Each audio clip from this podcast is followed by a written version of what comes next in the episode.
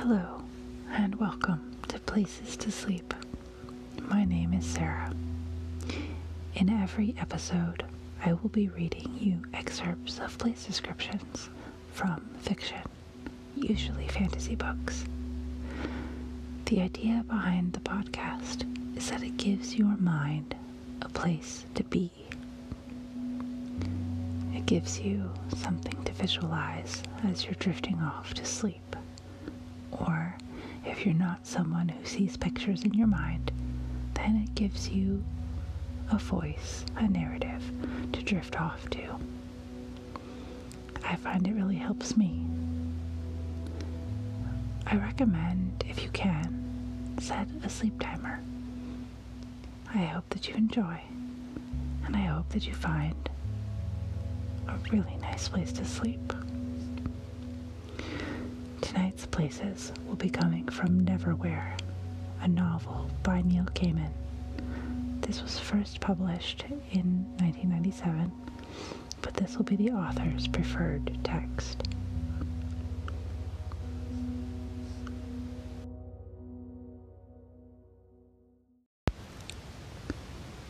Three years in London had not changed Richard, although it had changed the way he perceived the city.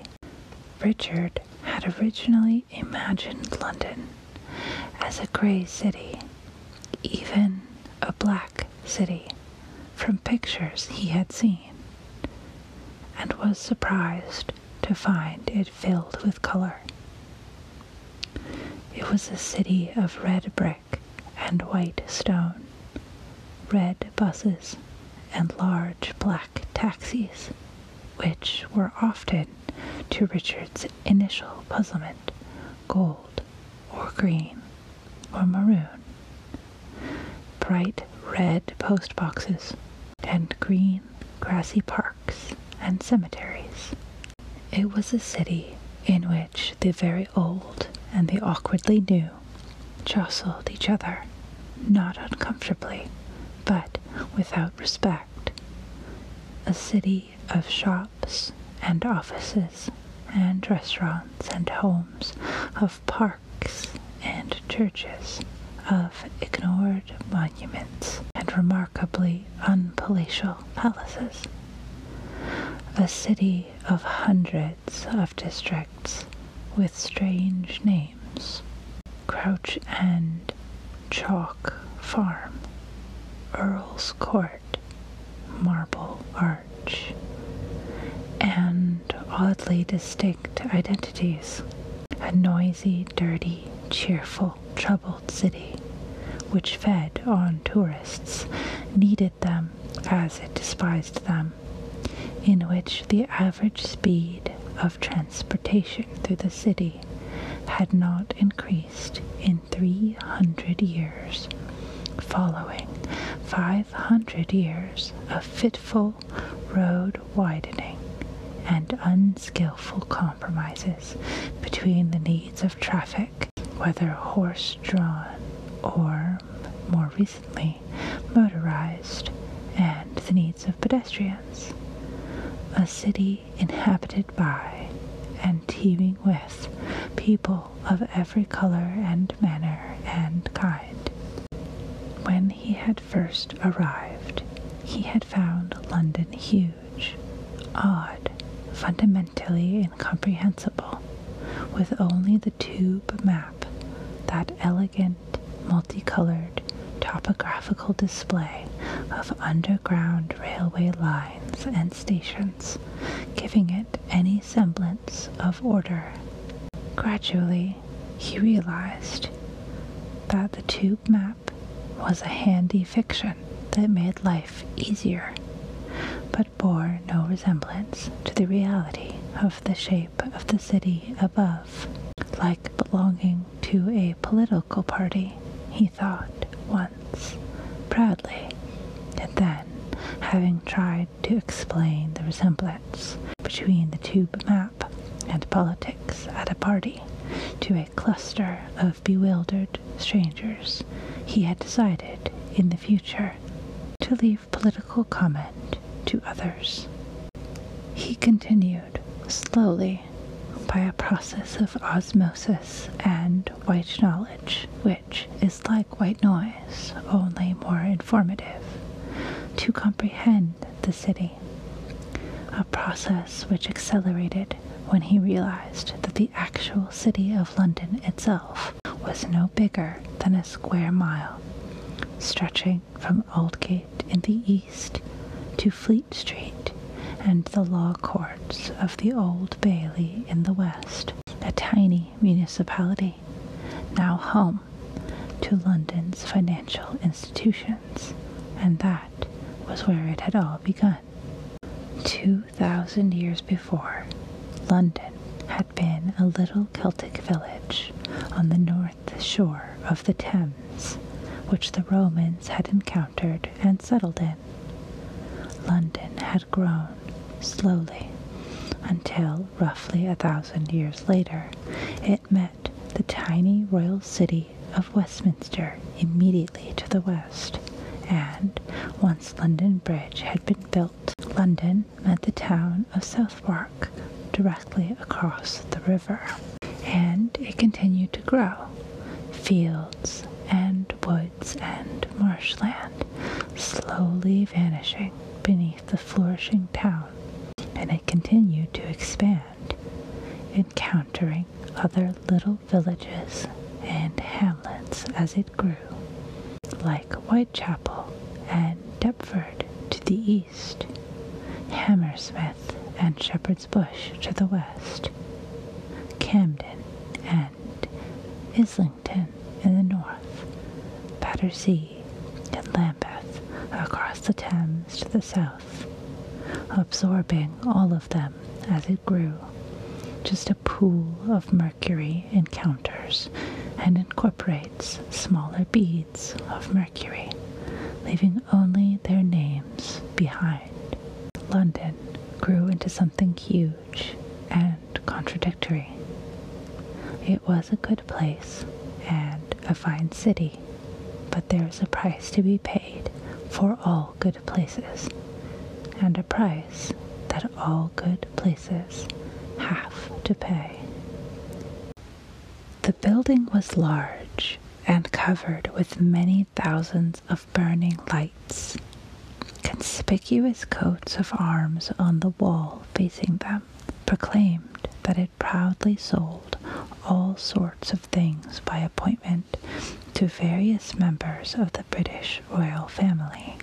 Richard, who had spent many a footsore weekend hour trailing behind Jessica through every prominent shop in London, recognized it immediately, even without the huge sign proclaiming it to be Harrods. The woman nodded. Only for tonight, she said. The next market could be anywhere. But I mean, said Richard, Harrods. It seemed almost sacrilegious to be sneaking into this place at night. They walked in through the side door. The room was dark. They passed the bureau de change and the gift wrapping section, through another darkened room, selling sunglasses and figurines, and then they stepped into the Egyptian room. Color and light broke over Richard like a wave hitting the shore. His companion turned to him. She yawned, cat-like, shading the vivid pinkness of her mouth with the back of her caramel hand. And then she smiled and said, Well, you're here, safe and more or less sound. I have business to attend to. Fare you well. She nodded curtly and stepped away into the crowd. Richard stood there, alone in the throng, drinking it in. It was pure madness. Of that there was no doubt at all. It was loud and brash and insane, and it was, in many ways, quite wonderful. People argued, haggled, shouted, sang, they hawked and touted their wares, and loudly declaimed the superiority of their merchandise. Music was playing, a dozen different kinds of music, being played a dozen different ways on a score of different instruments, most of them improvised, improved, improbable. Richard could smell food, all kinds of food. The smells of curries and spices seemed to predominate, with, beneath them, the smells of grilling meats and mushrooms.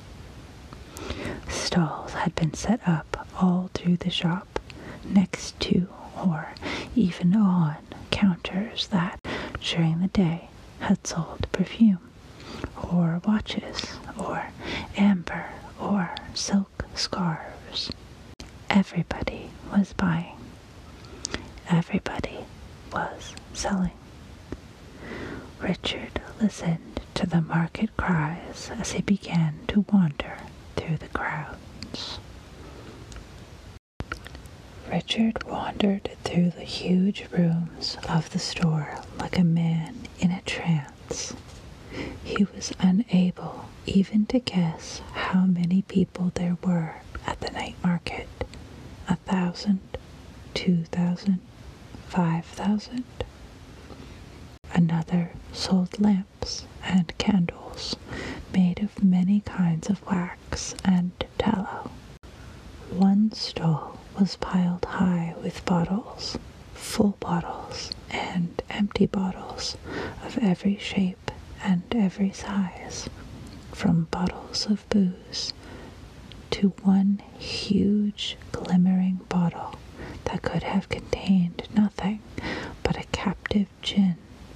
A man thrust what appeared to be a child's severed hand, clutching a candle towards him as he passed, muttering, Hand of glory, sir.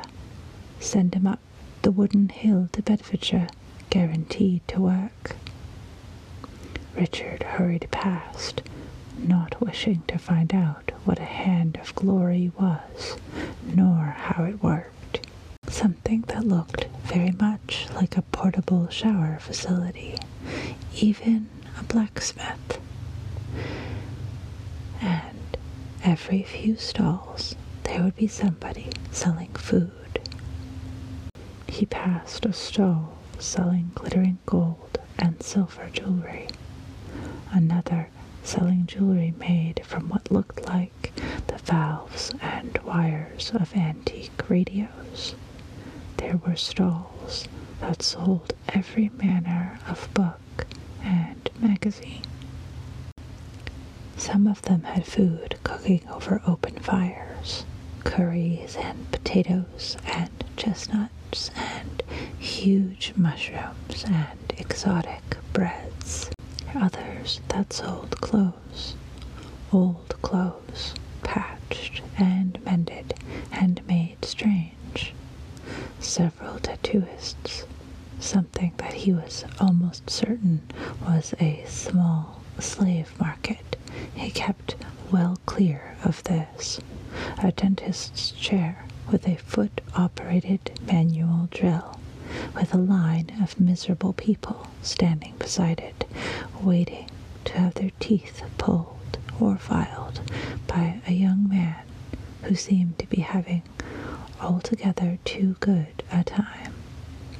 A bent old man selling unlikely things that might have been hats and might have been examples of modern art. Richard found himself wondering why the smoke from the fires didn't set off the building's sprinkler system. Then he found himself wondering why no one was looting the store.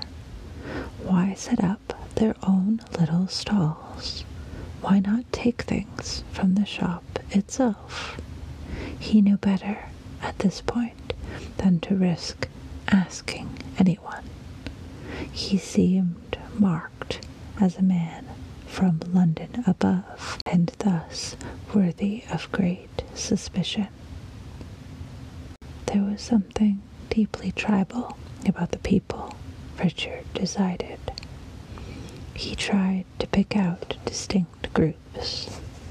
There were the ones who looked like they had escaped from a historical reenactment society, the ones who reminded him of hippies, the albino people in gray clothes and dark glasses, the polished, dangerous ones in smart suits and black gloves, the huge, almost identical women who walked together in twos and threes and nodded when they saw each other, the tangle haired ones who looked like they probably lived in sewers and who smelled like hell, and a hundred other types and kinds. He wondered how normal London, his London, would look to an alien, and that made him bold.